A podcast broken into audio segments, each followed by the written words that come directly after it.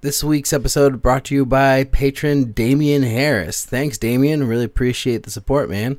Uh, also, want to add this episode is extremely late. I'm not talking about the three days it's late. I'm talking about this was supposed to come out, I would say, in January, but I've been so busy. This is one of my episodes to edit. It's taken me three months to edit this thing. It's finally done.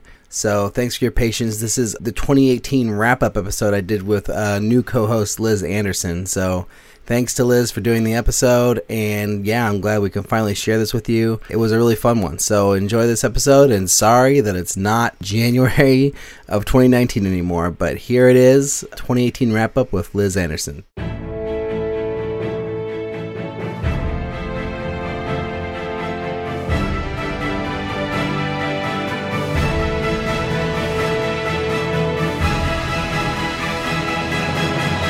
Welcome to Making Movies is Hard, a podcast about the everyday struggles of being an independent filmmaker. I'm Alrik Bursell. And I'm Liz Anderson. And this week, yes, another co host. Welcome, uh, filmmaker, actor, director, writer, commercial producer, and teaching artist Liz Anderson to the show. That's a lot of slashes. Yeah, I have I have uh, just as many. I think.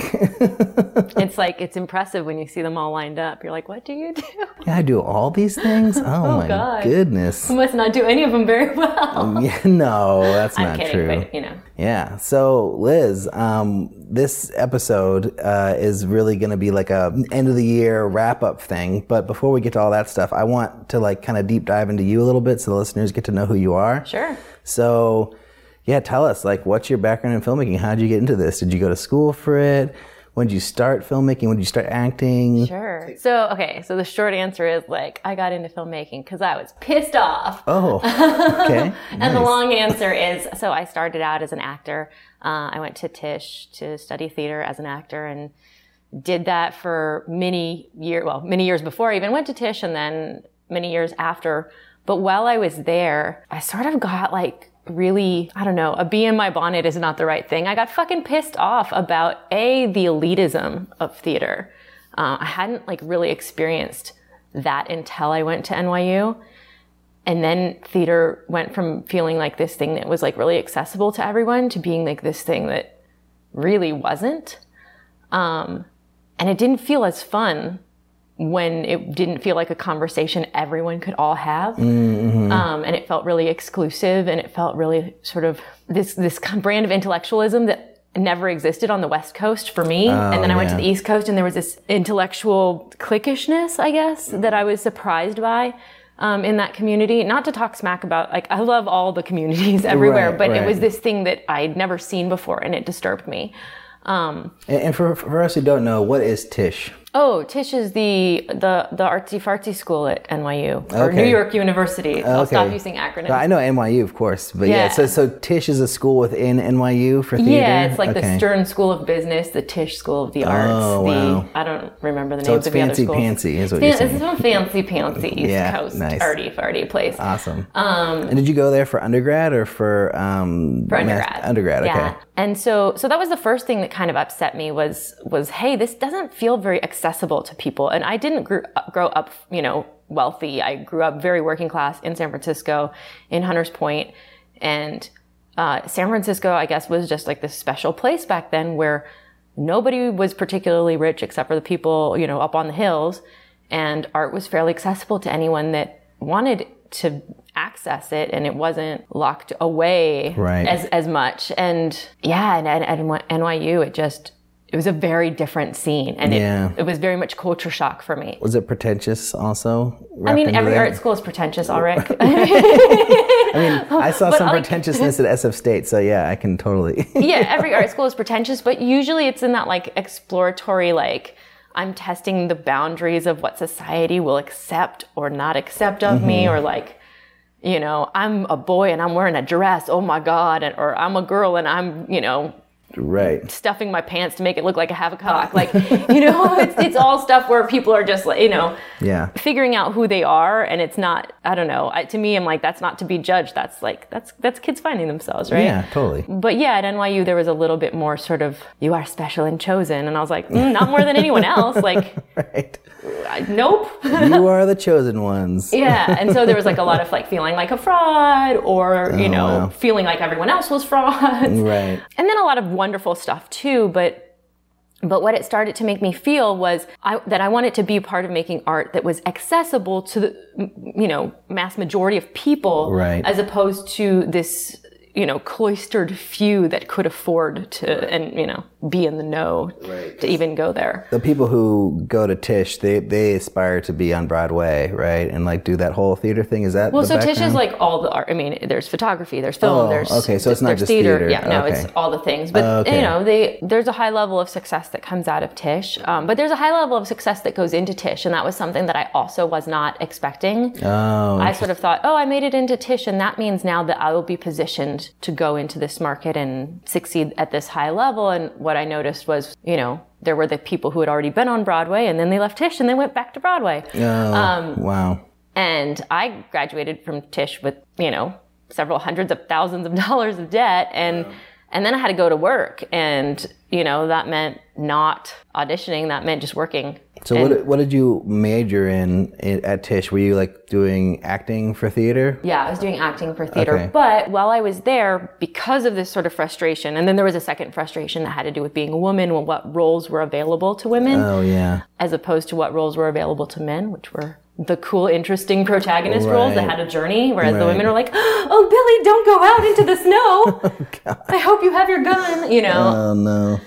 And of course, you know that's not everything, right? Mm, like that's an exaggeration, but it just felt so bleak. And so I met I met film when I was at Tisch, and that was like the greatest experience I think of college, aside from tra- studying and traveling. My introduction to film, which I grew up without a television, Oh wow. so film and TV had always been this like taboo thing for me. And I think I always wanted to like make film and TV, but it was always sort of considered something that was like, ugh, yuck. So that's did not you great. go to movies when you were younger at all, or did you just? Mm, Every once in a while, yeah. wow. I remember going to Roger Rabbit Oh. and Dick Tracy. Wow, there you go. But it was yeah, very limited. Like Nice. Those are those are pretty good ones to go see in the theater. I didn't see those in the theater. Oh my goodness. Oh yeah, I, I def- my dad was definitely like Dick Tracy was a thing of his childhood, so we were like, oh, you have to see this. Nice. Um, and then when I was 13, he accidentally took me to see Pink Flamingos, and I think that was like really the thing that Oh wow. made the difference. You know, Pink Flamingos. Yeah, I haven't seen it, but I'm from You shouldn't take a 13 year old to see that. It's, no. it's it's definitely rated beyond NC 17. Is, is that a John Waters? It is a John yeah, Waters Yeah, yes, film. yes. And I was like, I want to be a filmmaker. yeah, like I want to explore this side of film. Wow. well, I was just like, wow, you can do like that's. I can't believe you can do that. Yeah, that's insane. Like you, you can do that. You can do anything. Yeah, well, the artistic expression and freedom in those John Waters movies are is pretty insane. Yeah. I told him once that that happened. He's like, your parents should be arrested. Oh yeah. Oh wow. You told John Waters that? told John oh Waters. really? I was Wow. like, I'm pretty sure like watching Pink Flamingos when I was 13, like was the thing that made me like in the back of my head, even though my parents were like, oh, you like storytelling, you like the arts. Well, like, we'll let you do some theater stuff, but film is not something we really. wow. Later, I found out that my dad was a filmmaker that I didn't even know. Oh really? He made films for the federal government. He edited like Oh, wow. splice like with with film film. Wow. So your parents were just not into TV media, and they wanted you to do more artistic or like out in the nature of things. I think they were like the, of the of the hippie mentality of like TV rots your brain and Right. like it's not good for you. Right. And so of course you always become obsessed with the things that you don't have access to. So I was like I would sneak into my my best friend growing up was also my downstairs neighbor for several years of my childhood and when she was sick parents would take the TV out of the closet and oh. let her watch Mr. Rogers oh, and Sesame Street and Oh. I'd go. sneak in and be like, ugh, crack. Oh, nice. awesome. I, and I think I developed a pretty severe like TV addiction as a young kid because I didn't have access to it. Even Right. even though I like didn't have enough access to have an addiction, like it would be if there was a TV on in any You were room. like attracted to it uh, in yeah, a big way. just like a moth. oh, of course. That's what happens when you get t- something taken away from you. You just want it more. You know. Yeah. So in college, I s- sort of stumbled into booking a role in a film. Oh, nice. And I was like, I like this. This is good. This is this Oh, is yes. Fun. Yeah. and and then started to slowly gravitate towards training to be an on-camera actor rather than a theater actor. I was sort of doing both simultaneously. Right. It was um, I almost got kicked out for Oh, really? being being in a movie, like acting in a movie and having to take a couple days off class. Like oh, wow. Because they're like really like want you to focus on theater. yeah, and they really didn't want people to work while they were in school either. Oh, Um, yeah. That makes sense, I guess. so I had to kind of negotiate my way through it. But yeah, that that that taboo love that almost got me kicked out. Wow. That that kind of did it. So from it took about ten years for me to get from mm, you know, the first time I ever acted in a film to the first time I was like making a film. Oh wow. Um, well, let's let's slow down just a little bit. So you graduate Tisch. Yeah. You're in New York. Sure. What happens next? oh, I, I can't afford to be in New York. It's too Oh, okay. expensive. Um, and then I got offered uh, a role on a telenovela in LA. Oh wow. So I moved to LA. Oh wow. And most of that I can't talk about, but I Oh, got injured Oh and, Gosh, that sucks. and and it made me be a very strong proponent of the union. Wow. Can you say like what kind of injury was it? Physically injured? Oh yeah, physical injury Oh, no. due to it being a non-union show and God. them not really doing the things you need to do to make sure people are safe on set. Oh god. Um, wow. So yeah, so And that were, was were you speaking Spanish in the telenovela? Oh wow. Do, Yeah. do you have a? Did you grow up speaking Spanish? yeah, Okay. yeah. Wow. And there's nothing, nothing American Spanish-speaking television loves more than a white Mm, right. person that speaks Spanish because yay racism. yeah. Exactly. Yeah, so there's that. Wow. Um, okay.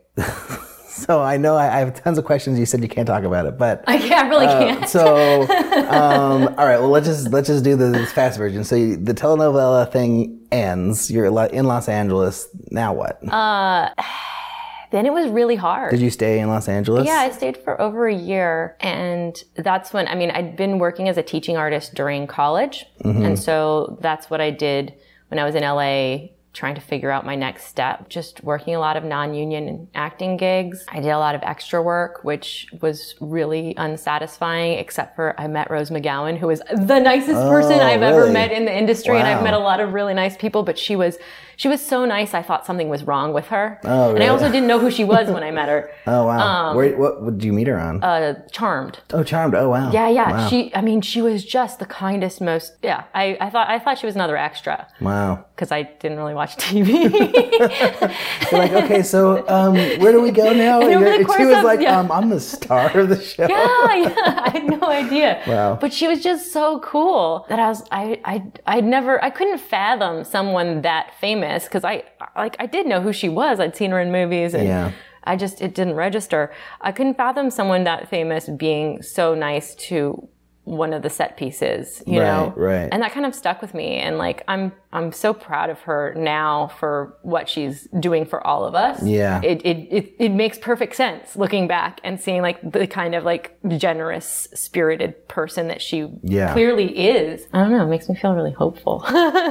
That's a good feeling to have. I love hope. I think she's really great. That's so. awesome. Um, so yeah, the the LA thing was not my favorite. I really disliked LA. What did you not like about it? Was it just like the whole like rat race sort of mentality and like going to auditions and So I had, I was very lucky because I, I had an agent pretty much immediately upon arriving in LA. Oh, wow. was it because of the telenovela or Nope. It was, it was because, um, I had, I had come back from, after college, I'd moved to San Francisco for a few months to do some work teaching acting at a job that I was then gonna move immediately to LA after. And I had found an agent in San Francisco and then mentioned I was going to LA and they had made a recommendation and Wow. it had just kind of worked out. Um, but even with an agent, even with a SAG franchised agent as a non-union actor, opportunities were fairly limited and I just didn't get as many auditions as I sort of thought I would.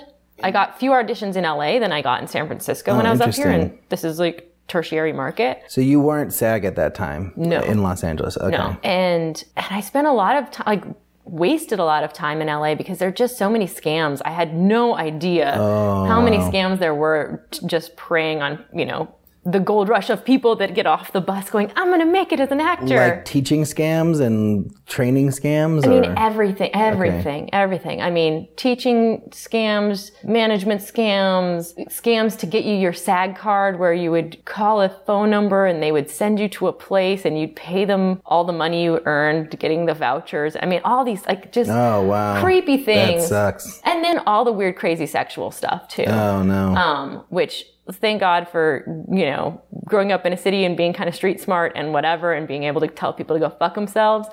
But I mean, this guy that wanted me to be his intern, Wow. who wanted to like have me be his intern and that meant like him asking if I would sit on his lap, which I wouldn't, Oh, but him no. also asking if he could touch my hair, which one time I let him do, oh. and then I was like, Oh, I'm God. leaving. And he and what was his role? Was he a producer or a director or what was his what was he doing? He's he was a publicist, Wow. and he was a creep. wow. total creep. That sucks. And there were, but there were plenty of creeps like Yeah. that. And L- LA is full of people. I think not, the, not the that world, other places yeah, aren't. The world is full of creeps, you know. Sure. Which is, but yeah, but I'm sure there's a lot of them in Los Angeles. but I think I don't know the. I knew other people that like didn't encounter these same issues that I did, and I don't know Mm. if it was just that like I'm too trusting or. A lot of those people were very well connected in terms of their families. They knew somebody in the industry, and like Yeah. I really didn't. And it Could also be bad luck or just you know I don't know. I'm spin gonna of the board. I don't know. I'm gonna say it's probably a combination of all the things, but I'm gonna say that probably like it's something that most people encounter at least once. yeah. Um, I'm sure.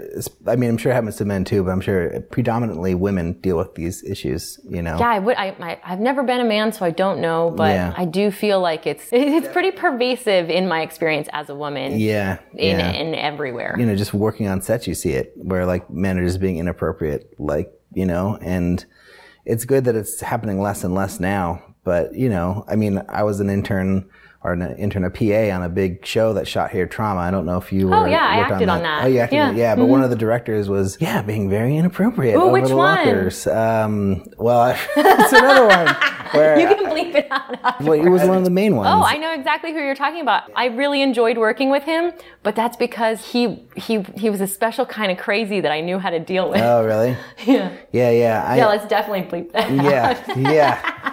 But you know, it was funny because on that set, I, I, you know, saw a lot of different personalities, and um, that was where I saw some of the more like, you know, negative, like you know, you you know, yelling and screaming type of people on that. I saw that show. too. I saw that too. Um, I was like, oh, thank God it's not at me. and I, and I kind of thought like, oh wow, so this is how the industry is. And then I worked on another show where there was more of that going on, and people getting fired on the first day and stuff. But then I worked on some shows after that that were weren't like that, where people were nice and decent. And I was like, oh, Oh, okay, so it's not every movie set, you know, out of Los Angeles that's like that. Yeah, I would say, I would say I think that there's a certain mystique that was created in like the 80s and 90s about like this idea of what a director is. right? And then I think a lot of people tried to live up to that. Oh man, Either that or people just, I don't know, respected assholes yeah. more back then. I'm, I'm glad that things are shifting. Yeah. I'm really appreciative of the way that kindler, gentler. yeah, it feels like it is. I mean, I still have heard stories of bad things happening in this post Weinstein era, which is very disturbing that you still hear about it from people. But uh, it is definitely getting better. And, you know, I think the best thing that we can do about it is just talk about it, be open about it, and just try to be, you know, our best selves and treat people nice and not be shitty to people. agreed, agreed, agreed. And not be afraid to call people out. Yes, I think that's like really, that's why I don't really want to do too much bleeping because we should be calling these people out for things that have happened. I mean, I don't, you don't want to be in the center of any kind of media, anything, but I think we should, we should be open to say things and we shouldn't be hiding behind doors, you know? Sure. I think something. you know. I, I think that there's still, especially like I don't know, even even as silly as it sounds, I'm like, as a woman in this industry, and I have been told by many people, like I've been told you'll never work in this town Oh yeah. for for saying like I won't go into your trailer with you, right? Oh gosh. Oh Like, gosh. So, Oh, so there, man. there is still a fear, I think, for me around that because I'm like, oh, if I say this person's name out loud and they find out, what will they do? What can they do? What are they going to do? Really? I'm, I mean, right, but there's still this like agreed, but there's still this voice in the back of my mind that's like, you know, here I am, 19, right. you know, Oh yeah. knowing no one and having someone tell me that like going in their trailer is the only way I'm gonna, God. you know, whatever. I'm like, terrible. "Ugh." Jeez, that is like I just it makes me feel sick to hear those things, but they happen. oh yeah, all the time. So, you know, Yeah, jeez. All right, moving forward. yeah. Anyway, So you're in Los Angeles. You're not liking it. So do you decide to leave? Then what happens? yeah. So, um, I decided to leave, which I felt like totally a failure, you know. Oh, um, no. And um, And, and roughly how many years out of school is this? Is it like two years out? a year and a half. Okay. Yeah, okay. not that long. Wow. Uh, I should have lasted longer, but I, I really hated LA and I just wasn't, I wasn't getting anywhere. So I came back to San Francisco, uh, moved up here with a boyfriend because he was potentially looking at maybe going to grad school up here or something. So there was a reason at least. And I just really liked the Bay Area. I mean, I grew up here. Yeah. I missed it. It just felt better. And within a very short period of time of moving back, I was back with my agent that I had, you know, been Oh. with before I moved to LA. Okay. Um, JE Talent, best people Oh. on earth. Love Yeah, them. JE, Shout out. yeah. I'm gonna call you out. Yeah. John and Janice, you're amazing. Nice. And uh, and my agent Dee Dee at the time, who's not there anymore, but she was fantastic.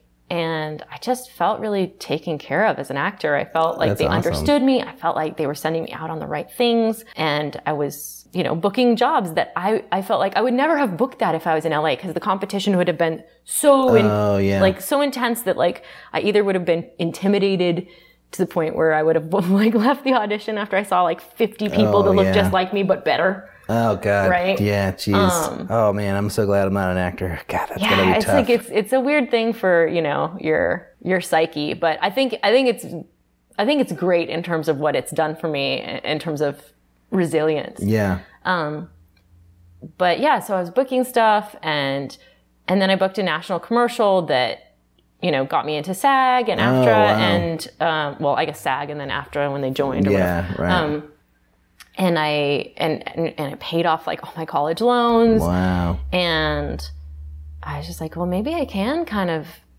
Wow. make it happen here as an actor because it certainly wasn't happening for me in LA. Yeah. Um. And roughly what year is this? Uh, 2009 Uh, okay. is when, or I guess, I think I shot the thing in 2008, and then, and then it aired in 2009. I guess, yeah. Uh, I, funny tangential story. When I booked this thing, I was like, I had to take a flight.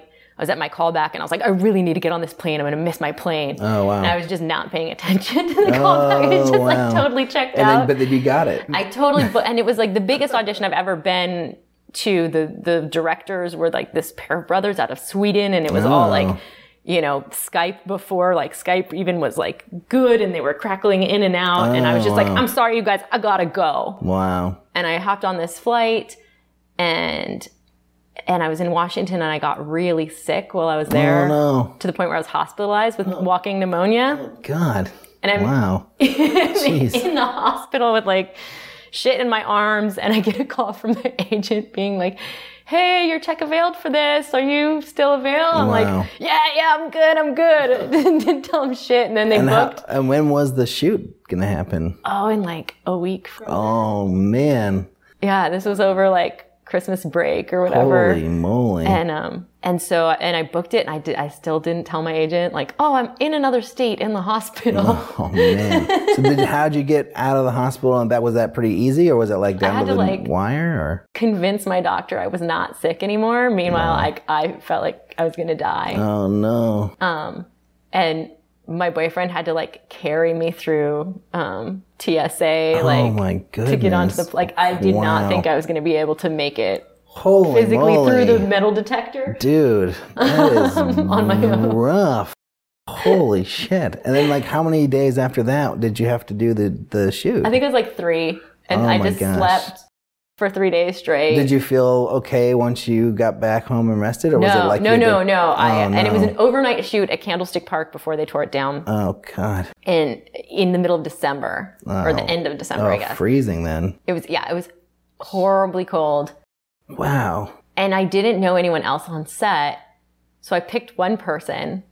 Um, if you know Ryan Drummond, who's an awesome actor, he's No, I don't know. he's one of, he's one of the voices of Sonic the Hedgehog. He's a Oh, Yeah, he's- he's great. awesome. I picked him because I was going to be operating on him in the commercial. So he wasn't Okay. going anywhere. I like always knew where he was. I was like, if I fall down, I need you to tell them to call 911 because I'm really sick. Oh no.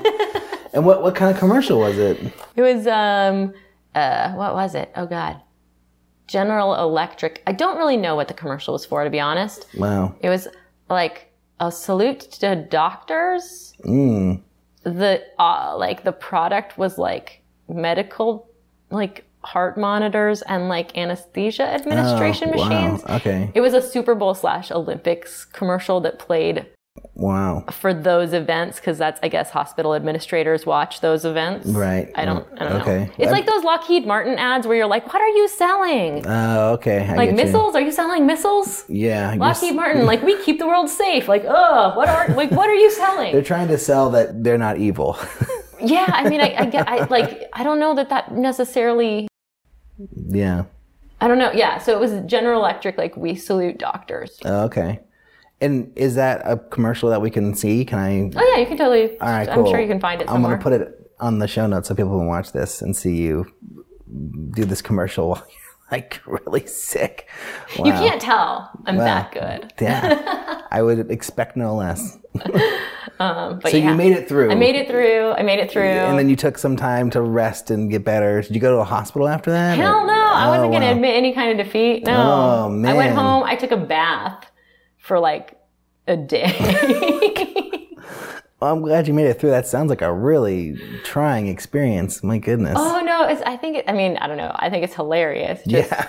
Like the lengths an actor will go through to be like, know. I'm available. I'll do this. Like, I want the role. I'm at death's door, and I'll still like Wow. escape the hospital to like Yeah. go put my face on camera. Like it's Yeah. just so silly, but Yeah. it paid off. It paid, it paid Yeah, off. seriously. Um, okay, so then, so you've been in San Francisco since then, right? Uh, yeah, I've been I've been here since, and it's been I don't know I. I guess I can't say like it's been the best choice ever because I didn't make any other parallel choices that I could compare the, right. this choice But for to. you, but for me, I think it was the right choice because I feel like I lost myself in LA trying to conform to this idea of what I had quote. I'm doing air quotes. You can't see them.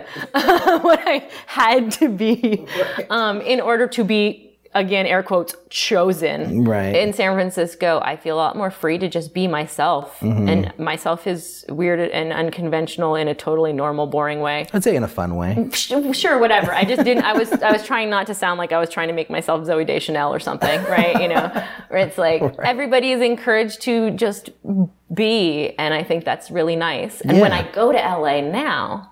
Which I do from time to time. I'll go to New York or LA for acting gigs or whatever. In, in New York, no one gives a fuck. But in LA, I go there and people are like, who are you, you exotic goddess? And it's because I'm not being one of those LA person mm, things. Right. You're not conforming. I'm coming as myself and they don't know what to do with me, but they like it because it, mm-hmm. I think deep down, I don't know, my philosophy or not philosophy, but my, my gut instinct is telling me that, that the reason they respond in that way is because deep down it gives them this like little feeling of possible permission that maybe they could be themselves and they could like be okay and people wouldn't like murder them right. on the street. Right. I don't know. Yeah, yeah, yeah. I hear what you're saying. Like, you know, be, by being, by not caring as much and just being who you are and not trying to impress people and like, you know, act a certain way, then they're like, oh yeah, like that seems refreshing. Something like that. Yeah, I don't know. Although, I mean, I can't stay in LA for too long because at some point it starts to like the yeah. the the castle gates begin to be sieged a little bit too oh, much by, Wow.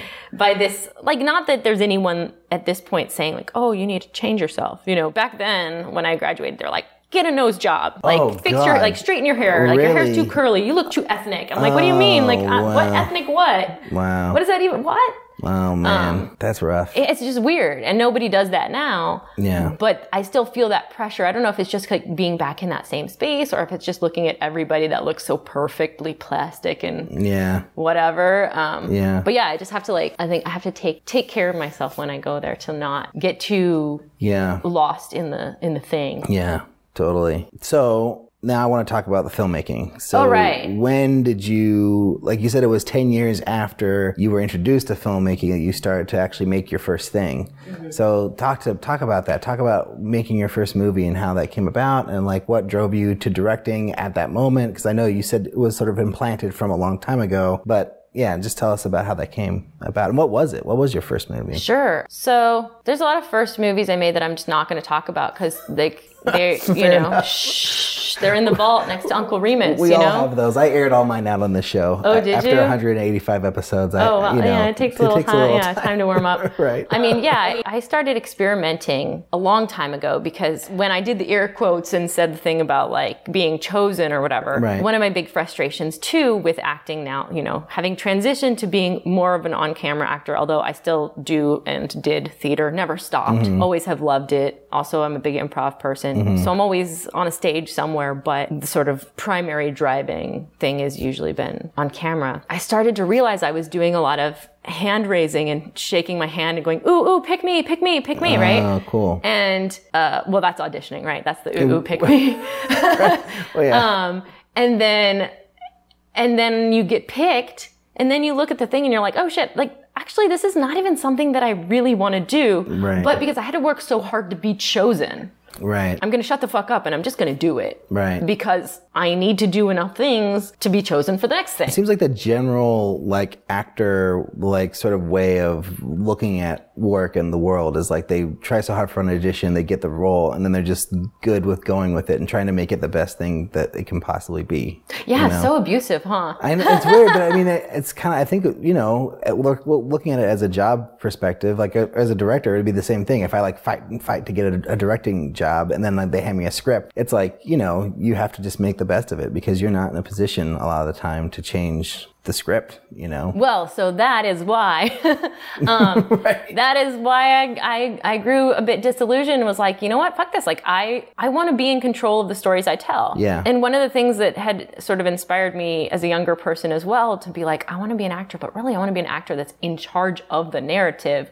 was watching Kevin Smith's early movies and being Oh, like, yeah. look at him. Like he is making these movies and he's putting himself in the movie. So you can do both. Right. And and you can and you cannot be a Kenneth Branagh. I mean, Kenneth Branagh's brilliant, but like he's also famous for being an asshole. I've never met him. oh really? But oh, that's too bad. I was like, I want to be a Kevin Smith, not a Kevin, Kenneth Branagh, which I don't know what that says about me because there's clearly one of those people is the better actor. Yeah, Kenneth Branagh. I mean, I don't know anything about his personally. I just think he's a fantastic actor. He's incredible. But one of those people did write Good Will Hunting. So right, right. I mean, I don't know. I think I think Kevin Smith is underrated, to be Right. honest. And I loved the way that he just like made shit with what he had available to him. I was always really inspired by that. Yeah. Working past that, like, well, you've you've never been to film school and who are you to be telling stories? And what stories do you even have to tell? Like, what makes you so goddamn special? Which has Mm. always been like, you know, my my toxic internal mantra for my entire career is like, what Okay. Mm. makes you so goddamn special? Um, you're not. Like, why do you think you can book this role? Why do you think you can make this Oh, movie? man.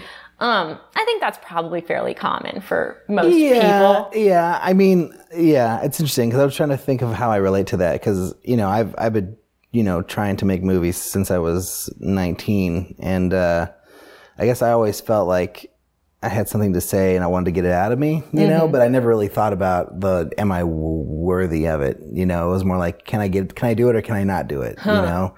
It's like it, it's more about that than it is about do I deserve it, you know. Um, because Man, you want to trade? because if I asked myself that question, I'd be like, "Do I deserve?" like, I think I'm lucky to have the opportunity to do it, you know, and to and now we have everyone has more opportunity because of technology and stuff. But I think whatever that means, like you having the opportunity to make a movie, it's it's I think it's a it's a great privilege to be in that position. Totally. even if it's just a mindset. you know? Totally. And I, I guess maybe like it just took me a long time to work up to that mindset. Um, Yeah. and I and I think it like I but I don't know what it says about me either that I'm like I'm able to accomplish amazing things out of like anger and frustration. Um, but it's a Whatever lot you harder. need, you know, to fuel you. I Yeah, think. but it's a lot harder for me to accomplish it if I'm doing it out of love. yeah. Because then I start to question worthiness. Mm. I don't know. It's weird.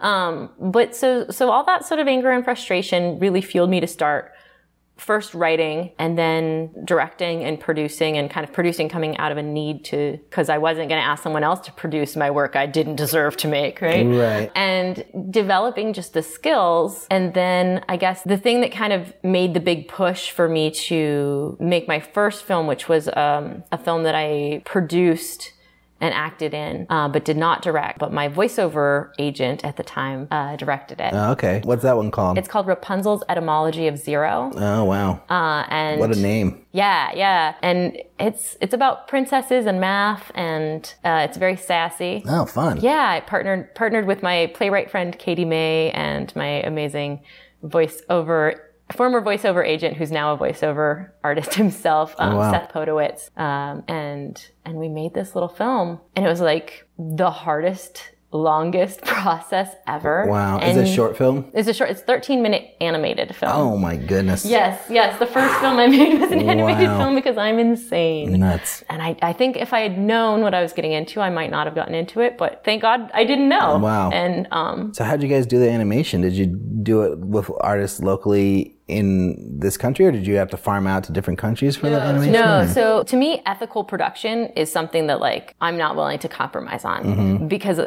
being an actor for so long and being treated so terribly and having people be like, yes, you'll get copy a copy of it and credit on IMDb, and that's your payment, right? Like, Right. fuck that shit. No, anyone that works for me is getting treated with respect and being paid, you know.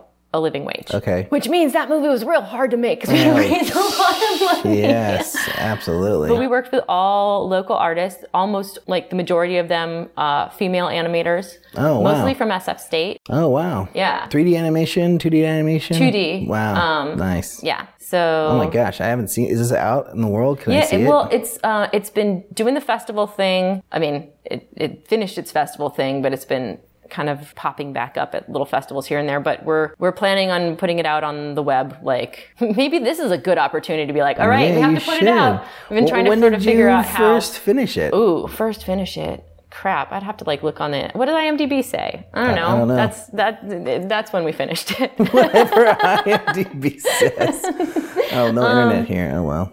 I'm trying to think. Um, I don't know. Um, Like 2012, 2014. I think it was like 2014 or 2015. Wow. And you haven't released it since then. No, we've been so we've been trying to get people to be interested in potentially making it into a series. Oh, okay. and so there have been some meetings where people are like, "Well, we want to make sure it's not been on the internet," but now people are like, "Well, we want to see how many eyeballs it gets." right. So now we're pu- gonna put it up and, Nice. and awesome. we'll see. So it's Yeah. yeah, it's it's a it's a process. Well, as soon as it's out, let us know. and We'll post it out and you know, Totally. share it with the world and all and there's definitely stuff. like there's trailers online, so you can at least Oh, see cool. that. Well, we'll put sure. the trailer onto the the show notes. Awesome. Nice. Okay. Yeah. Okay, so that was the first one, which sounds like it was a really long process. It was a really long process. And during that time, we also, Katie and I, um, took a play that we produced successfully here in San Francisco, um, and we took it to New York. Oh, wow. So our producing skills got put through their paces Wow, because you produced a play. while we were also making this movie. Oh my goodness! Mm-hmm. Wow, that's like a whole nother podcast to hear about how you. I've never heard, talked to anybody who's produced a play before. And twice because we did it here and then moved it out to New York. Wow. And most of the same cast went with us to New York, but we had to Man, make a couple adjustments. We had a new one new lead actor and one and uh, we had to switch stage managers because our stage manager here had too good of a gig to leave. oh okay. And how many shows did you do of that play? in New York, um, we only did I think we only did like seven. Man. It was like more of a kind of backers audition presentation. Like it was Fringe Fest. Oh, okay. so it was, Yeah, a play just seems so much crazier to me than a film because a film you like shoot in pieces, you know, over a period of time, much more than seven days, like fifteen days, whatever, and then it's done, and then you edit it, and then you. It's one thing, but a play is like a different thing every night for however many shows, and you spend so much time prepping. It's like it was a thing. getting my head around that. I just, I don't know if I could do theater as a director or a producer. It's just, I You know don't what it is though? it. It was a great exercise in like, well, shit, if we can do this, we can do like Yeah. anything, Yeah. right? After that, we spent a, I spent a lot of time like doing all the festival stuff and mm-hmm, whatever mm-hmm. for for Rapunzel, and it took a little while to get to the next project. That's when when I started working production, like doing San Andreas. That was like, I guess, oh, I guess it, maybe that's a good example of, of timeline. Whenever that was in production. Did you work on that one too? No, I do like that movie though. That's where I met Hilton. oh, really? Yeah. Oh, nice. And what did you do on San Andreas? I was the assistant to the production designer. So oh, cool. I was up at weird hours Oh, yeah. helping him motivate. And when I say motivate, I mean say that's not good enough. Um, right, Tell right, right, carpenters. right. Wow. It was it was a really interesting experience just to see how inefficient giant productions are. Yeah, with so many crew crew people, and it takes so long to do things. Sometimes, you know. It's Yeah, like, it was amazing, like just how much money was spent on that project, and being like, okay, like you can, you can make something for a lot less, and like here's how. Yeah. And just the number of like awesome people I met on that project, like just incredibly talented people. Yeah. So back to the filmmaking stuff. Yeah. So you did Rapunzel, but you didn't direct. You wrote and produced. I didn't write. I Oh, I produced. Produced, produced, and acted in. yeah. Yeah. And then talk to about doing your first directing thing. Sure. Okay. Skip forward a couple years, I guess, because I was spent the next year after that doing a web series that I was only acting in, and Was that um S- uh, Yeah. San Fran Land? Mm-hmm. Nice. which was great. And so after San Andreas, my friend Wiley Herman, who I don't know if you I think met, you've you've told me about Wiley. He's awesome, and, Yeah. and you should know him, and he's great. He's and he's an actor and playwright and screenwriter, and he, yeah, mini slashes producer. As we all have in the Bay Area, right? Uh, yeah, and so he had written this screenplay that he, I guess, first he just asked me to read and was like, "Hey, feedback," and because it, was sci-fi and it was World War II sci-fi, and I was like, "I love sci-fi, and I don't like war, but like World War II aesthetic, like the fashion, like the silhouettes." yeah. in terms of fashion, um, just the design Oh, from yeah. that period. Um, visually, I, I find it really, it speaks to me. Yeah. And so I read this screenplay and I was like, this is really interesting. And I guess he had originally been curious about maybe if I wanted to act in it. Oh, okay. And he wrote this? He wrote it. Okay. But it was really clear to me off the bat when reading it that he had written this for himself and his wife. Oh, and his wife okay. Allie was also an actor, but she was very pregnant at the time Oh, wow. but my my gut instinct was like this needs to be somebody if it's not Allie it needs to be somebody like Allie Right. because that's who that's who this is mm-hmm. clearly Right. and we started talking and I guess he had talked to a few other people about directing it and they had kind of been like well yeah for like seven times the budget you have Oh, wow. Okay.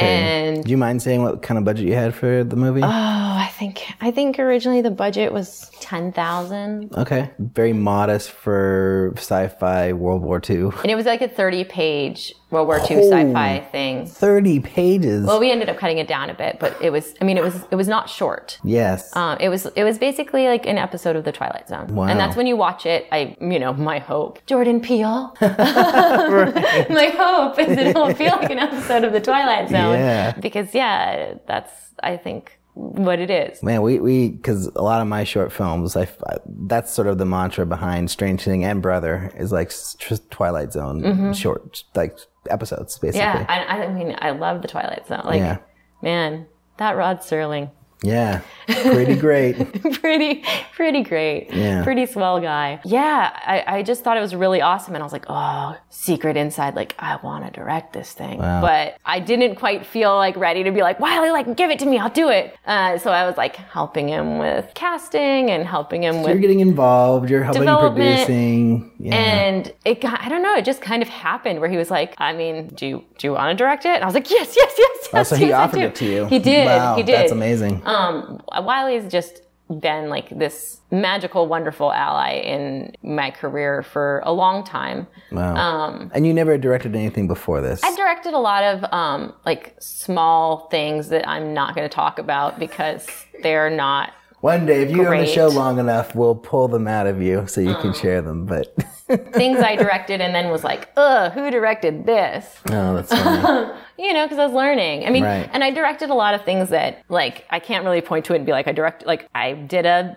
a parody advertisement thing for a theater I was working at. Uh-huh, And right. there was no one else to direct it, and I was acting in it, so I directed it and Right, acted in it. right. But, like, if I showed it to you, it would be pretty out of context since it's just me as Sarah Palin talking shit about the organization. that's funny. Yeah, so like there's a lot of weird little little things. little things here and there, Yeah. test scenes for scripts that I'd written. Right. But he did he did he even care about any of that stuff, or was he more just like you just seem like the right person to direct it? I trust you. You should direct it. God, you'd have to ask him. I don't know why he trusted me with his baby, other than um, I had babysat his baby. Oh wow. Okay. There you go.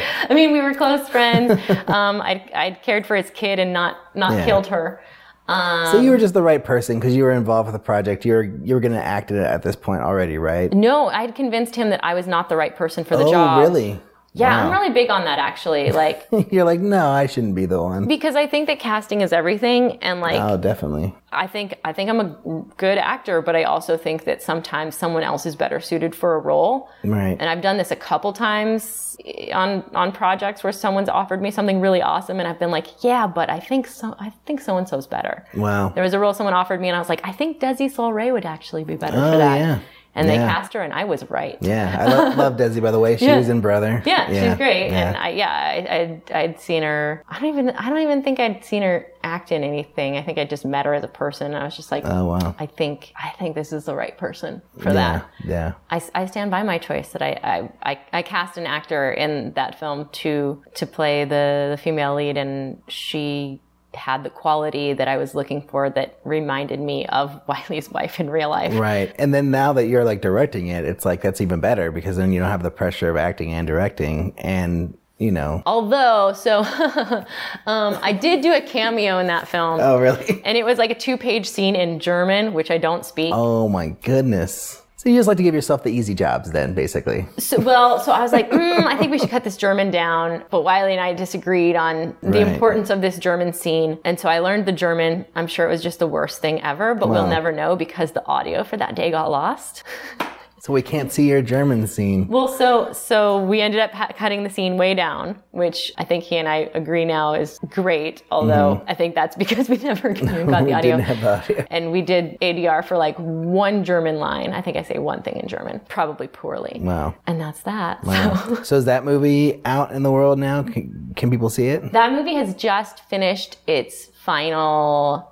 Well, may, I- it might still have a few festivals left in it, but it did its last San Francisco festival last month. Oh really? It uh, it did another hole in the head. Oh was that really? last month? Yeah. I think that was- yeah. A movie I produced was at another hole in the head, but I couldn't go. Oh, so I missed it. Yeah. It was that was a, a fun little festival actually. Yeah, I've tried to get in there a few times with my own movies I directed, and I've gotten rejected every Boo. time. Boo, the, you guys. But On yeah, a tangent too, festivals are so weird ah, because it's tough. next next to my film, this other film that was like incredible screened, and uh, my boyfriend was sitting next to me and was like, "I know that actress. She's on House," and I'm like, "Actor. She's an actor."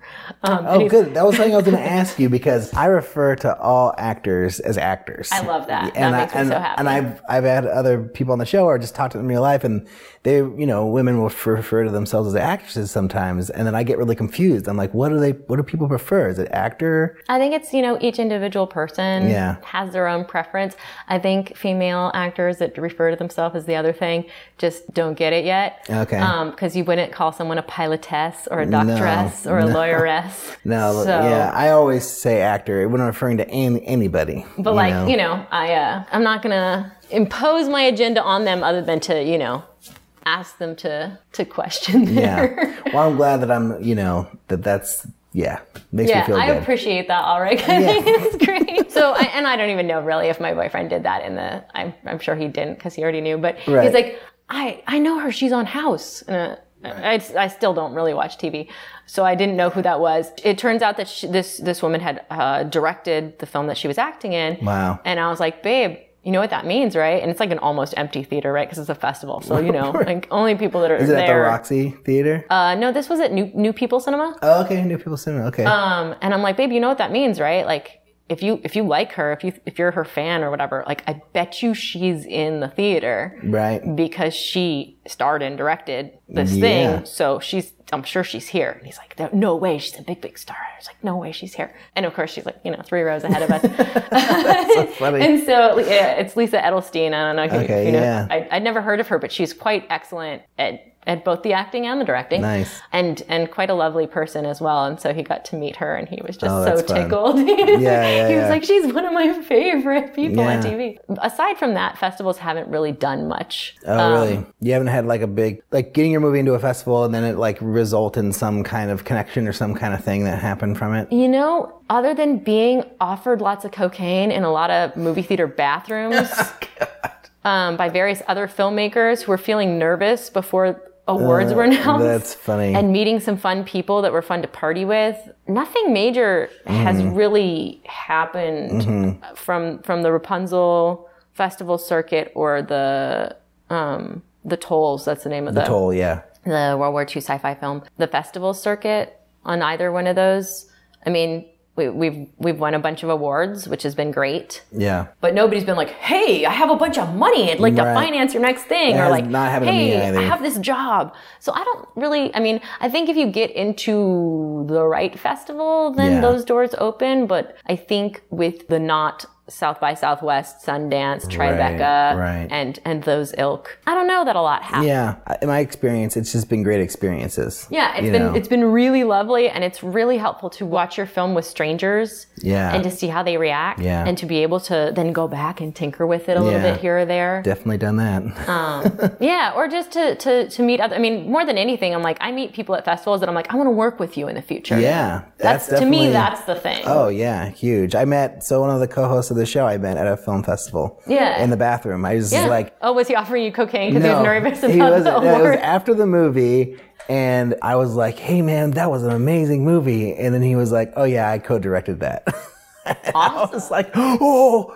And then we just became friends from Yeah. that. Yeah. Yeah. Met really, like, really talented, awesome, Yeah. interesting people. Yeah. But yeah, definitely, like, the big break or whatever has has not yet come from the festival circuit. Yeah, uh-huh. I've heard the stories, and I know people who it's happened to. You know, where they go to a film festival with them with a movie or multiple film festivals, and then they meet somebody who wants to fund their next short film, and then fund their next short film, and then it just keeps on going. But you know, I think that's few and far between for sure. you I'm know. also probably not like the social butterfly I should be when I go to those festivals. Like Oh. I tend to be, you know, Right. the kid wearing black at the back of the room. yeah. For me, it's all mood based. Sometimes I'm like right in there, like shaking everyone's hand, introducing myself to everybody. You know, sometimes I'm like just, uh, yeah, not doing that. But I think it totally depends on, you know, what's going on at the moment, you know, yeah, yeah. or who you are as a person. I mean, too. yeah, I just I just like it for the um, the opportunity to see other people that are making work that I would never ordinarily have the opportunity to see. Like to me, that's kind of the magic of of film festivals is you Yeah. may never have the opportunity to see this thing again. Yeah, yeah. And you would not have if you hadn't gone. So. Yeah. So at the risk of missing, oh my gosh, we're already in an hour. Oh geez, oh, I'm So tedious. that's okay. Uh, I don't know if there's anything to cut out, but I don't think so based off of, you know, I Just cut it all out. Just cut out the whole thing. everything. but I do want to spend some time talking about 2018 um, and your year, you know, and what this year's been like for you as as a filmmaker, as an actor, as whatever. Like, what what have you done in the last year? Like, how do you feel like you've like? Do you feel like you've had uh, some big growth from the beginning of 2018 to the end of 2018? Like, how has this year been for you? Sure. Well, so the beginning of the year, Wiley and I made another movie. Oh, cool. Yeah, and it came out in October. Oh, nice. Right before Halloween, we made a, a five-minute zombie flick that's one continuous shot. Yep. Mhm. I saw this movie. Um, Oh, did you see it? You saw I it? liked it. It was Oh, good. Good I'm job. glad you liked yeah. it. Mm-hmm. For Crypt TV, right? Yeah, yeah. So I'm talking to you, Jason. And Eli Roth. yeah, right? yeah, sure. Uh, I hear you need to hire more female directors. Hello. Raise my hand. um, it was a result of um, Wiley and I having spent three years making the tools Mm-hmm. because the budget was really low and it Mm, right. required a lot of VFX. So after we shot it, we were still just working on it, you know, Mm-hmm. in post for ages. And we're like, let's make something that we can make really fast for like very little money. And something about that process. So did it? Was it a Crypt TV movie before you made it, or did it become one after you made it? sort of both. okay. I mean, did they fund it, or did you have to? um, I don't think so. I mean, so Wiley financed that one. oh, you did. Okay. um, wow. And I don't know if they reimbursed him when they put it Oh, okay. online. I Right. actually haven't, I didn't bother to ask. Okay. But he'd been talking to Crypt TV before we made it. Mm-hmm. And there had been no guarantee, but he was like, I feel like if we made this thing, we could probably get it on this. Oh, okay. Wow. So he just took a he's just took a gamble, just went He's for it. yeah, man. He's I tell you, he's magic and awesome. That's he's awesome. like he he's a believer and Yeah. and he just makes shit happen. So he wrote it and starred in it, and I directed it and shot overnight in the Chronicle building. Wow. And yeah, very very little post production. So Since how there's no did editing. you do it? Like I just because I I mean you know just for people who haven't seen it yet, it's like a school hallway with lockers Mm-hmm. and it's um, a cafeteria break room teachers like teacher's lounge, yeah. and you have the camera floating back and forth between the two. So Mm-hmm. did you build these two sets within the Chronicle So- building or This story was inspired by the Marjory Stoneman Douglas students and their stepping up and being badass, amazing, inspirational humans. And this really weird space that exists in the Chronicle building where he and I both, Wiley and I both teach improv for the Leela Improv School. Mm-hmm. And there's literally like this break room and then this, there's like a hallway and there's the break room and then there's this hallway full of lockers and this like half wall thing wow that divides them and it makes no fucking sense. wow. So it just is actually a space that exists. It's a space that exists except for in the film, right? You we we we dolly through the wall. yeah.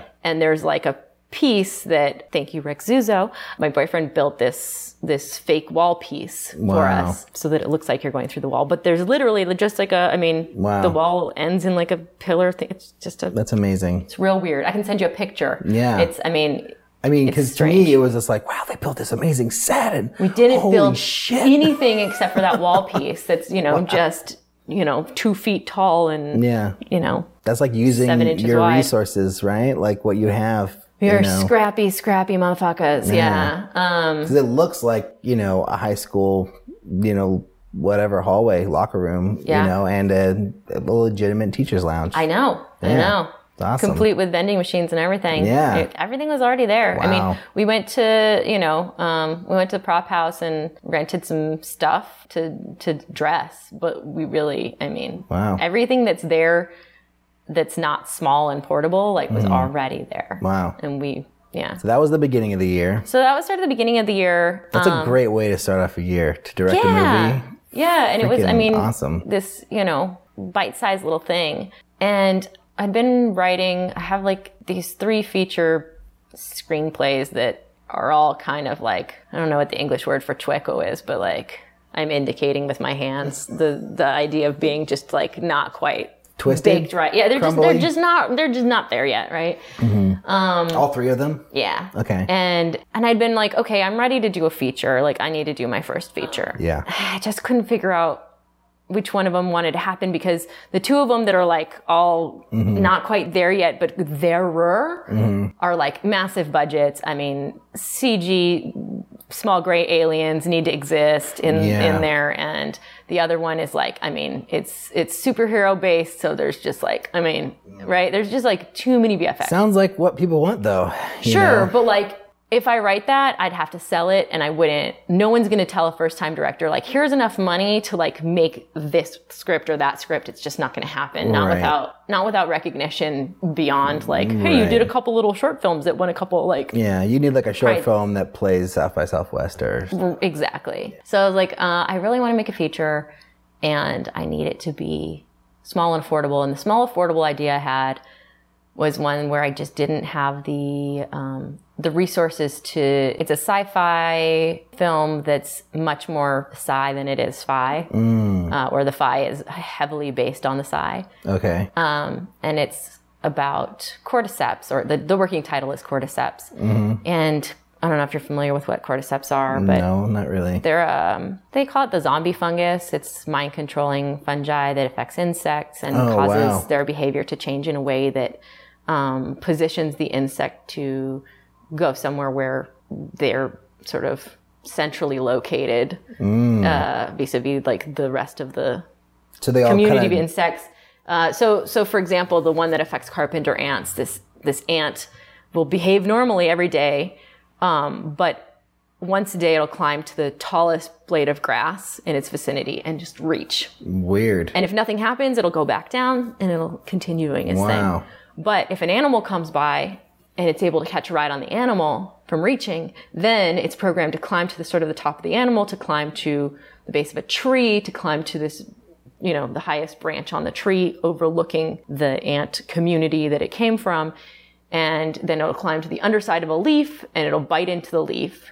And then the fungi will, which has been completely hijacking its nervous system and, and filling up the inside of its exoskeleton, will then kill it and it will be, adhere to the leaf. And then this giant fruiting body will emerge from its skull. Uh, Does it have a skull if it's an exoskeleton? Head. I don't know. I don't know the right word. And proliferate the spores for this Wow. fungi that will then rain down on the rest of the ants, infecting them. Oh my god. So this happens. This is real. This is totally real. Holy shit. Yeah, it's totally. There's like a thing on the BBC you can So watch. the, it's so like the a really fungi great clip. Mm-hmm. is trying to spread itself, basically, in this bizarre manner. Wow. That's Yeah. insane. And it's just amazing. Like, like how does this? How, like, how does it hijack the nervous system of this animal in such a way that it only affects it if the right opportunity comes about, Right. and then it doesn't otherwise. Wow. That's nuts. And then when the right opportunity comes about, it knows and then acts accordingly. Like Wow. that, that blew my mind. Um, Sounds crazy. And I've been studying fungi for a long time because it's always fascinated me, not just cordyceps, but all of it. It's sort of the least understood Mm-hmm. Wow. thing. So how do you take that into a, a low budget feature script? So I veer away from zombies and horror generally, Mm-hmm. aside from the, the comedy one. Um, right. because to me the origin of zombies is more interesting than the the running away from them this film to me what was interesting was the idea of mind control and what something like that might look like in humans and why like why something or someone might put that there and what i really needed was a biologist Oh. to help you figure this Um, to out. help understand just like how to fictionalize this idea that I had that had been kind of keeping me up at night for a long time Mm. about sort of the idea of of what that might look like in humans, right? Right. And I just happened to have met and and ended up in a relationship with a biochemist. Wow. There you go. Um, and we'd been talking and I eventually kind of told him about this idea and he was like, "Oh, oh my god, this is so amazing. Oh, actually, well there's this guy that's that's studying this thing that acts like cordyceps but isn't even cordyceps and it's affecting fruit flies and uh, and it's a virus within the fungi that causes it to act like a cordyceps. God, wow. Like, ah! So like we'd been kind of batting this around yeah. for a while. Um, found out that like the guy studying this is my distant cousin. Oh my goodness. 23andMe is a crazy Wow. tool. Holy moly. And so I think that sort of opened the door for permission. Like 2018 has sort of for me been a year of like stepping back after like some crazy stuff happened in my life and like some like kind of disappointing things happened in my career to just like work, make money and th- like incubate this idea. Mm-hmm. So a lot of like working on commercials, like producing commercials yeah. and then like being creative at home. And so now as we're stepping into 2019, I feel like 2018, I guess, more than anything was like a year of giving myself permission, like through, through making mm-hmm. this low budget thing with Wiley that has more views than like anything else I've Right. ever directed Right. and taking the time to to not make as much creative work.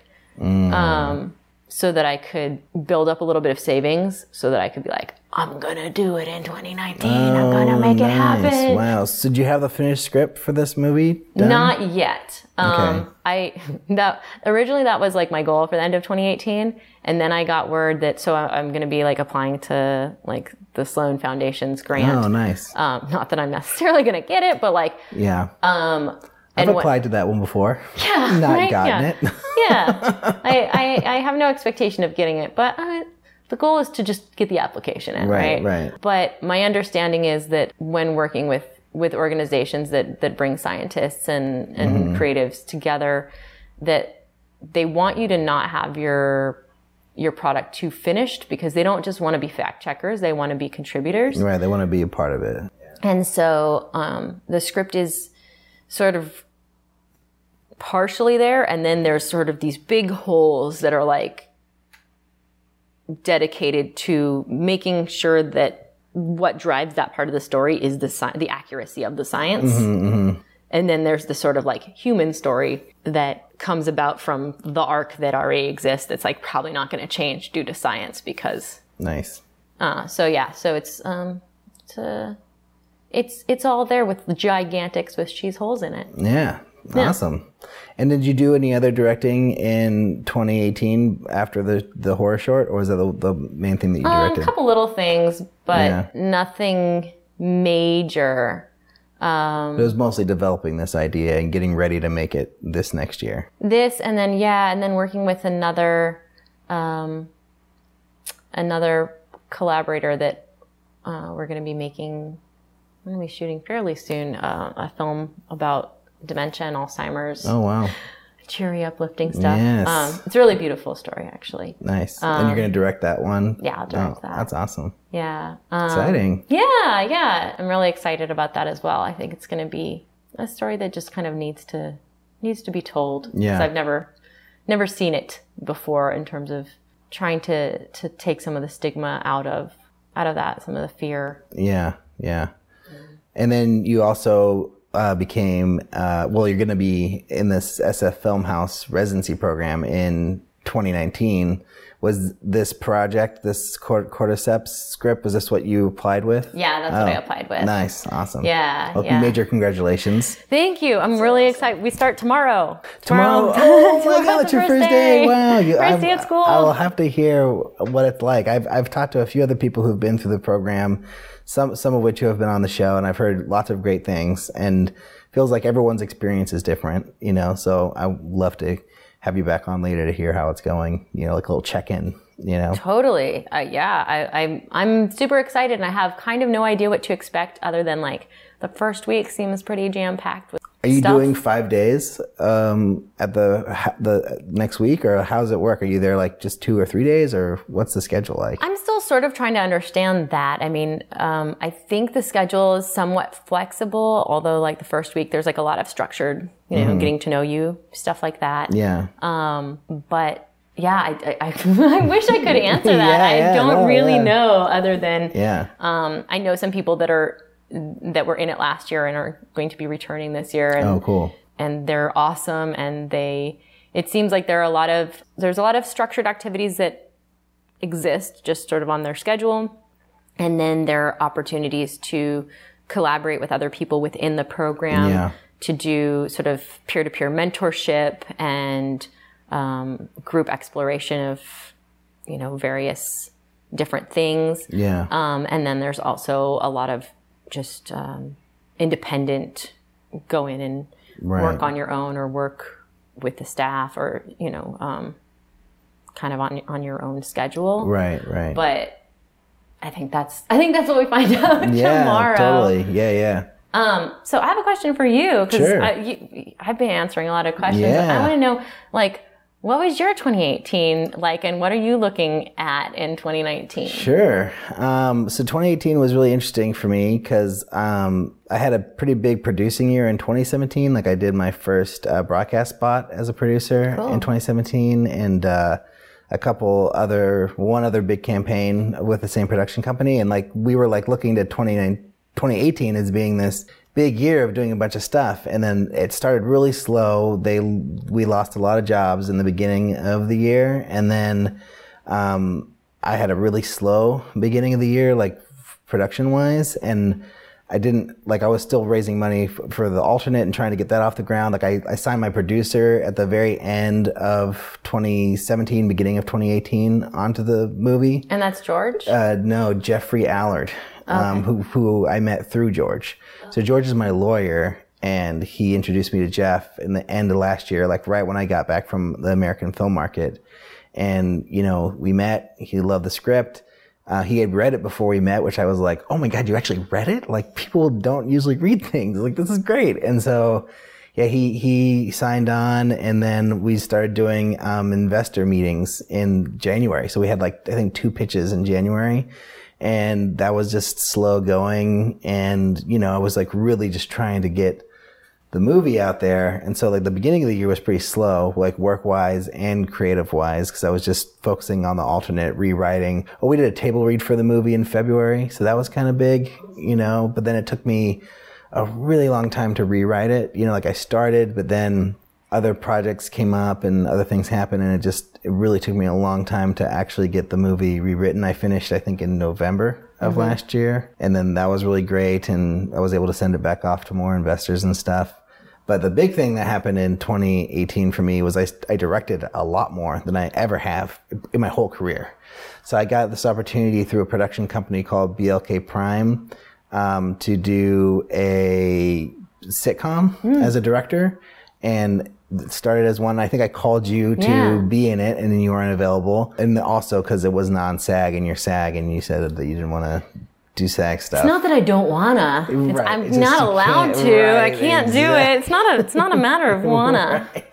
Yeah, because they they let me cast one role in it. They they needed to replace one of the the main three, and so I was able to to be involved in that. And I called everybody who I thought would be good to send an audition. And Oh, um, well, that's that means a lot. yeah, of course. No, absolutely. Yeah, you you came to mind um, right away. Um, but uh, who we already mentioned, Desi Soleil was one of the other people, and she was available, and she did send an audition, and they they fell in love with her, as of course they would. Awesome. She's so great. Yeah, and she got the role, and we did five episodes in 2018 of that show, which was like crazy. And we shot most of them in one day.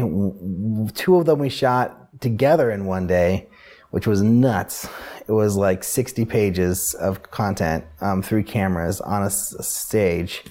It was crazy. And now we're doing, um, well, the last, the, the next three we did, um, you know, all one day, about 40 page scripts in, in eight hours because the, the girls are underage. So we had to shoot only eight hours with them. Jeez. Um, yeah, so it was nuts. But uh, I learned a lot through that that time. You know, uh, working with actors and just getting scripts done. And, and that was what I was talking about earlier. Like that was a situation where I had no real say in the scripts.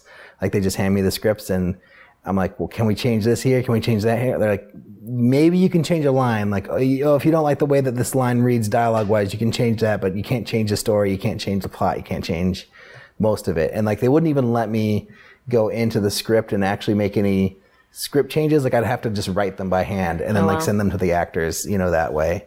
Um, but it worked out well. Um, and they were fun and good experiences. I also had to edit them all, which was really tough. Yeah. And they wouldn't let me have any budget for color or sound. So I had to do all that stuff too. So that was challenging. Um, but it was still a great experience. I also directed a commercial with them too, which was like another random thing. It was a vodka commercial. And so that's probably going to come out this year, um, hopefully. Um, but they're completely done now. So yeah, that was like, gosh, what was it? Four days, five days of directing or something. And like, I didn't, I directed like one thing in 2018 or 2017, you know? So it was like a huge step up. And then I shot a teaser trailer for the alternate in September, which was great, you know, because we were raising money and we got, we raised a bunch last year, but not enough to like actually go into production. But we were like, okay, well, you know, we have a location through my producer to actually shoot it, and then we got the crew to come for free.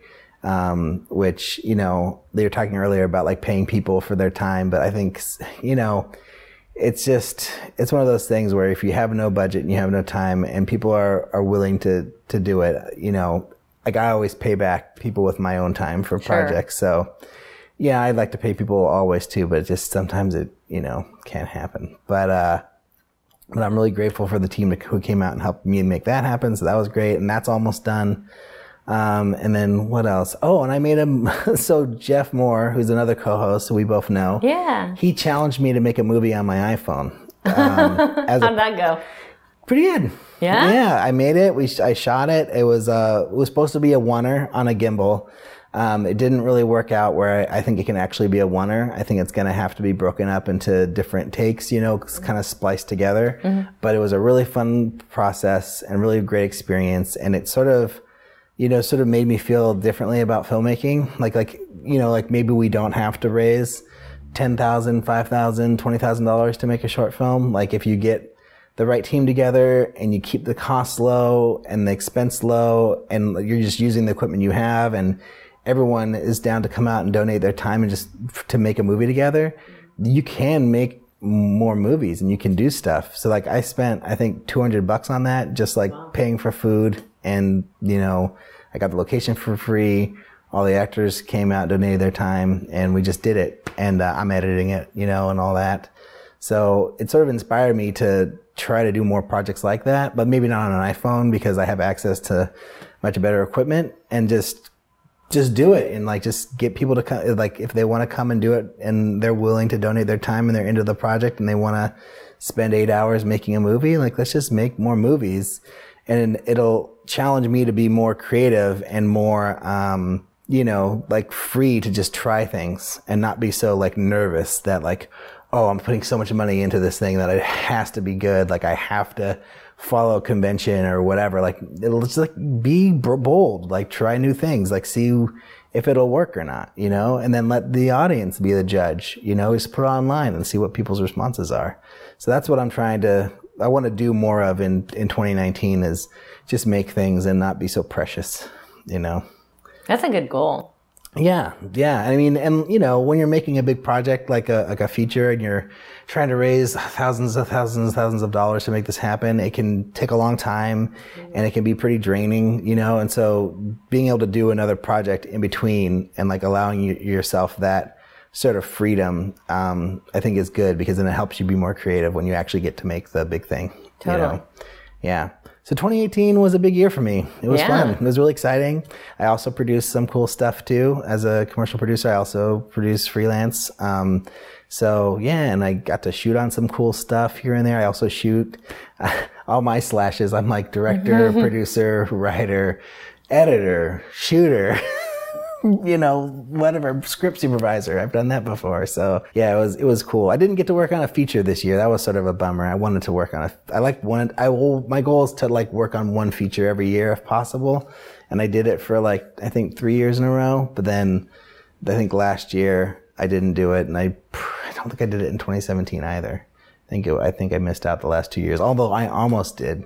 There was one that I was going to be a script supervisor on, but then they ended up, um, being so low budget, they had to cut, they like lost some funding and then they ended up cutting that position. Well, you did technically work on your own feature. Yeah, that's so true. Yeah. I think that qualifies. Yeah, I've been working on my own feature for years. Yeah. but I think like you, are saying for years, you're going to 2019 will be the year you make your movie like Oh no, I'm not I'm not producing no, in 2019. No, you I'll, don't think so? I'll I'll be I'll go into production in 2020. 2020, that's, that's your goal. Okay. Like this year is 100% going to be development. Development. Yeah, mm-hmm. nice well, this is the year that the alternate gets shot, 2019. It's yeah. happening.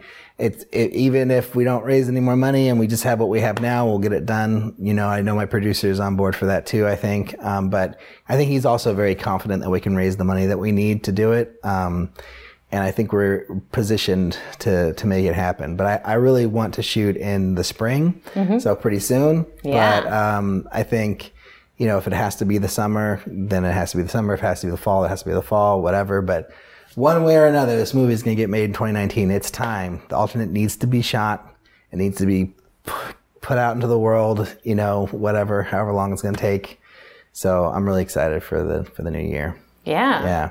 That's going to be awesome. It, what have you learned in 2018? Like, what, is there like one lesson that you've taken away from this last year that you know you're taking with you to 2019? oh God, one? or a couple, three, whatever you want. Yeah. Uh, I mean, I think the lesson that I am continually having to relearn and and it's something that I think um, I haven't really mentioned like the work I do as a teaching artist, but I think it's Right. it's one of the most valuable things in terms of helping me develop in my own career.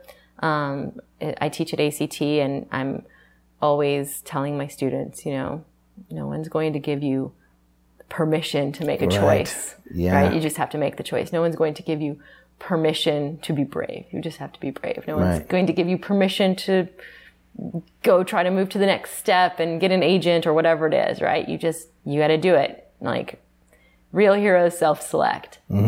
Um, and, and meanwhile, you know, I'm like, oh, I'm not ready to make my feature. Oh, Yeah. Right. um, and so I think, yeah, the big, the big lesson I've taken away because I think 2018 was probably the biggest year for me in terms of being a freelance producer, um, commercial producer, and just realizing like, yeah, if, if you, if you let the world, the world will suck up all your hours and all your time and all your energy yeah. on other things. And that's not to say that like I'm not proud of all the work that I've done as a producer. I, I am incredibly proud of it. Like we, I can make magic happen on, you know. Yeah. But it's not.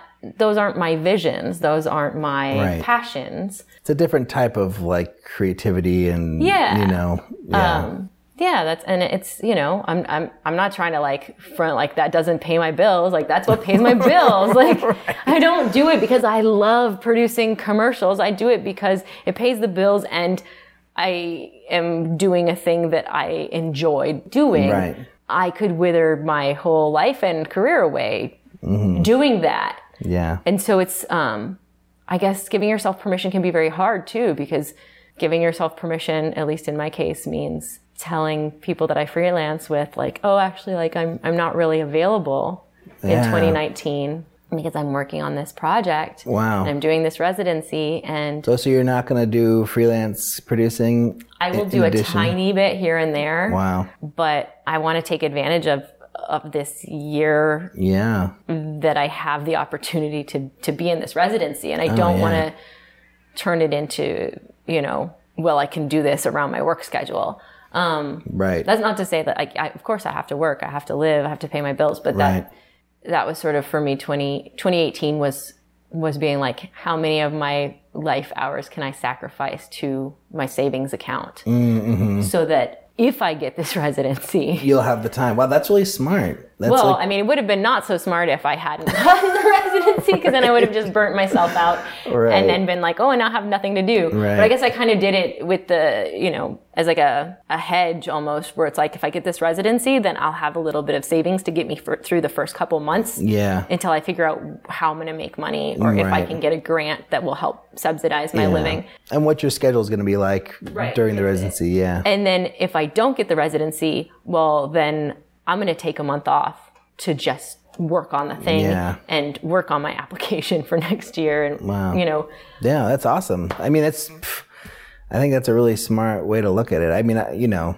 because I applied to the residency program too, but I, I wasn't thinking about it so, like heavily as you were. I was like, you know, if I get in, great. If I don't, whatever. Well, know? I don't know that it was like, I, I'm not saying it was a thoughtful choice. I think it was more of an emotional choice Mm. where I was like, I, I, I've never had a child, but I think it's that kind of thing where pregnant women are like, this baby's gonna come out now, some way or another. like, I don't care how, it's coming out, right? And I think for me, I was like, if I don't make this fucking movie, if I don't finish this script, Yeah. it's it, it's not going to happen. So I need Yeah. to just do it. Yeah. Um, and I, like I said, I'm, I'm motivated by negative things more so than positive. And I think it was like also the working myself to exhaustion as a producer, like just being like, I need a break and I'm going to take that break to make something creative because I uh. can't not.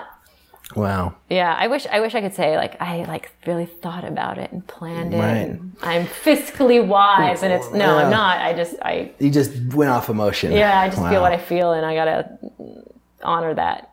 That's great. Honor my impulses. So, did we already talk about goals for 2019? I think I kind of talked about one of my goals, but did you talk about what you wanted? You're just trying to get the movie to a good place to be shoot it in 2020, right? That's I mean, the main. Uh, I can talk about goals for 2019. So I want to make the best of this opportunity that I'm starting yeah. tomorrow. That I don't exactly know what I'm, Yeah. you know, wh- what what beautiful gift I'm opening, but I know it's a beautiful gift. So Yeah. I'm gonna just you know take it as it comes. But uh, I mean, my goals for for that opportunity and for this year uh, are to get a really solid like final draft Yeah. out that's like producible ready Mm-hmm. and that that means having a lot of meetings and building a lot of relationships with a lot of different kinds of scientists i have Oh wow, yeah. um, you know a, a couple um, biologists that i'm stalking on twitter that i'm you know gonna make friends with this year and i have a, an astrophysicist that um, is gonna be my new bff she just doesn't know it yet That's funny. um, so that we can talk about this this film. I think a big thing for me is to like really get myself a little bit firmer in the world of like the business end of all of this stuff because I'm so used to being on the business end of all this stuff for commercials and for other people. Um, but I'm really uncomfortable being on the business end for my own creative stuff because Yeah. it's like I just don't want to think about it because I just want to be creative. right. And so getting um that that house in order Yeah. is is a big goal and then um I'm dyslexic so like applying to anything is like hella painful for me and I've Oh, made yeah. a goal for this year of being like anything and everything that I qualify for that I can find yeah. I'm gonna submit for All the grants, all, the grants all the you know like all the programs, yeah all the everything development blah blah fellowships you know. for next year. Sure, yeah, All that all stuff. the things. Wow. Just I'm just gonna bite the bullet and do it because that's what big kids do. And Yeah. you know, too bad that you're dyslexic. Write the fucking essay, Yeah. fill out the form, and hit send. I I need to do more of that myself. Like I, apply to a few things, but I have not applied to enough grants. I've not applied to enough fellowships. I just, you know, I just try. I want to be creative. You know. I know, me too, It's me just too. tough. It's but I think it's it is like like you said. It's like the the, the grown up thing to do. well, it's also about getting off the, you know, the what's that thing that goes around and around? Oh my god, the merry-go-round, right? like I'm just like indicating with my hand and not saying words. I was thinking the whirlwind, but yeah. But yeah, like I mean, getting off the merry-go-round of of not having enough time to do the creative thing I want to do because I am working 14-hour days of production, you know, and and then I'm exhausted, and it's like, well, how do you get off that that roller coaster or that merry-go-round or whatever? And it's like, well, you you got to get the grants then Yeah. so that you can have the the space to slow down and be creative and not be like, I have to jam out this draft over the weekend and then it sucks and you wonder Right. why. Right. There's a reason why writers take time to write things. And, and filmmakers don't make three movies a year usually. Right. Yeah. You know? And that's the thing. It's been, yeah, it's been, and that's, yeah, I, I try not to, to jam out on anything too quickly because I, I like to put a lot of thought into what I make. I hope that shows in my work. Yeah. Um, yeah, I just, I want it to be, it takes the time it takes. Right, right. Um, that's another. That's the thing I've learned in the last few years is that don't rush things, you know, and don't worry about getting something done so quickly because you know it's it's about the work and it's not necessarily about making your first feature by the time you're turning thirty or or whatever. You know, it's just get it done in your own time. It's not a race, you know. Um, the there's still going to be the festival's going to be there next year. You know, if you miss the deadline, you know, whatever. Just make it the best thing it can be and let it be what it need, take. Give it the time to become the thing it needs to be. Yeah, exactly. Like, yeah, I think that's wise. Yeah, I'm also like realizing that, you know, if you're making a movie, like you're going to live with it for many years after you shoot it, you know, like every day probably, right? Like through post production, through festivals, through distribution, through the whole thing. So you better really be proud of what you're putting out there, you know, because you're to, it's to be a part of your life forever, you know, somewhere or another. Yeah, I mean, yeah, way to put no pressure on the whole thing. Alrik, thanks a lot. right. Yeah, no, I know. But at some point, you also have to just let it go because it's never going to be like, I don't know how many people are thinking that their drafts are perfect, right? Or their projects are perfect before they shoot them. Probably not that Oh many. no, I mean, and I mean, yeah, I, I don't believe in perfect, but I think for me, it's about making something that I like enough Yeah. to spend every single day with Yeah. for a year plus Yeah. Totally. and to ask other people, right, that whose baby it isn't Right. to come and spend every single day with for however long. Right. Like you got to believe in what you're doing. And it seems like you found something that you really believe in, which is beautiful. Yeah, I mean, I, I try to not take on anything that I don't Yeah. feel really strongly about. So, Right, right. Yeah, so that's another reason why it sometimes takes a little while to, Yeah. got to find that right thing. Yeah. So any last words, Liz, for about 2018 or the upcom- upcoming year or anything? Or Oh God. All this pressure to say something that's like meaningful. Um, it can be unmeaningful. I mean, to me, really, like one of the things that kind of pushes me forward to make work is a hope that that work can speak to people on a level that that creates change, positive change, that bolsters the values uh, that that self knowledge brings. And I'm hoping that like all of us can really put our, our noses to the grindstone and, and crank out stuff that makes people think and, and makes us all as a society make better choices mm, for Yeah. 2020. yeah. Wow. I don't know if my work is going to be, be all that. I mean, I'm hoping that I can just entertain people, you know, maybe make them think about their lives in a different way a little bit. Cause I don't know if you've heard much about my feature, but it's all about this person who goes into another version of their life in a, in a different dimension and sees how their life could have worked out differently. And then maybe they make some poor choices with that new information, you know, and this new opportunity. But I'm hoping that people, when they see this movie, when it finally comes out, that they, yeah, that they think about their own lives in, in a different way, you know, and it makes them uh, question certain things and values maybe you know? Mm-hmm. but i also would also hope they just have a hell of a time watching it you know that it really is entertaining and engaging and Oh, you know all that good stuff. Yeah. I mean, yeah, yeah, I hope that too. of course. We But- need we need both right? Well, I think there's a way, I think there's a way to entertain people and also have a transformative experience Oh, without yeah. it being like didactic. Right. Well, you you mentioned Jordan Peele earlier, and I think Get Out's a very good example Sure, of this. yeah. You know, Yeah. among other movies. Yeah. Yeah, tons of tons of good examples of transformative experiences that are Yeah. just wonderfully entertaining. So yeah, Jordan Peele, hey, Hey. hey I said I wasn't going to take on any like work this year outside of my project, but, But hey, I mean, I'm I'm down to talk. I, I think I have to mention this. I, I don't know if you've heard about this thing, but he, there's a he he's made an open call for script submissions recently. I know, Yeah. but um, mean, I'm not not- submitting the script to anything course. that, that's No. that's not me making it. Yeah, me too. And I had a friend who who texted me that and he's like, "Submit the alternate. You gotta submit it." I'm like, "No Nope. way! I need to make this movie. I have to direct it. Like, I'm not gonna put it out in a, in a in an opportunity where it could be taken away from me. Like, no way. Yeah, yeah, no, but I think it's great. Like, I, I think it's wonderful what he's doing. It's, Oh, yeah. it's not the right opportunity for me, but I was saying if I could write, Jordan, I know you're gonna have a lot of episodes of the Twilight Zone. yeah. Me too. Oh, oh my gosh. Hello. Genre filmmakers over here. Yeah, right. So yeah, so eventually, you know, if it's worth it, it's worth waiting for. Yeah, totally. And I think I think it's a great opportunity for people to have a bunch of screenplays stacked up that need to Yeah. be produced. I'm just I'm not that kid. Like Me neither. writing is a hard process for me Yeah. because like on stage doing improv, that shit's easy because you don't have to write it down. But the second it becomes or has the I don't know feels permanent, Yeah. and you have to spell things, it takes it takes time for me. The spelling. The spelling. Oh my god! Don't Yeah. even like don't don't. It is. It's a, it's a, Yeah. it's real. The struggle is real. Okay, Liz. So, where can people find you? Where can we see your work?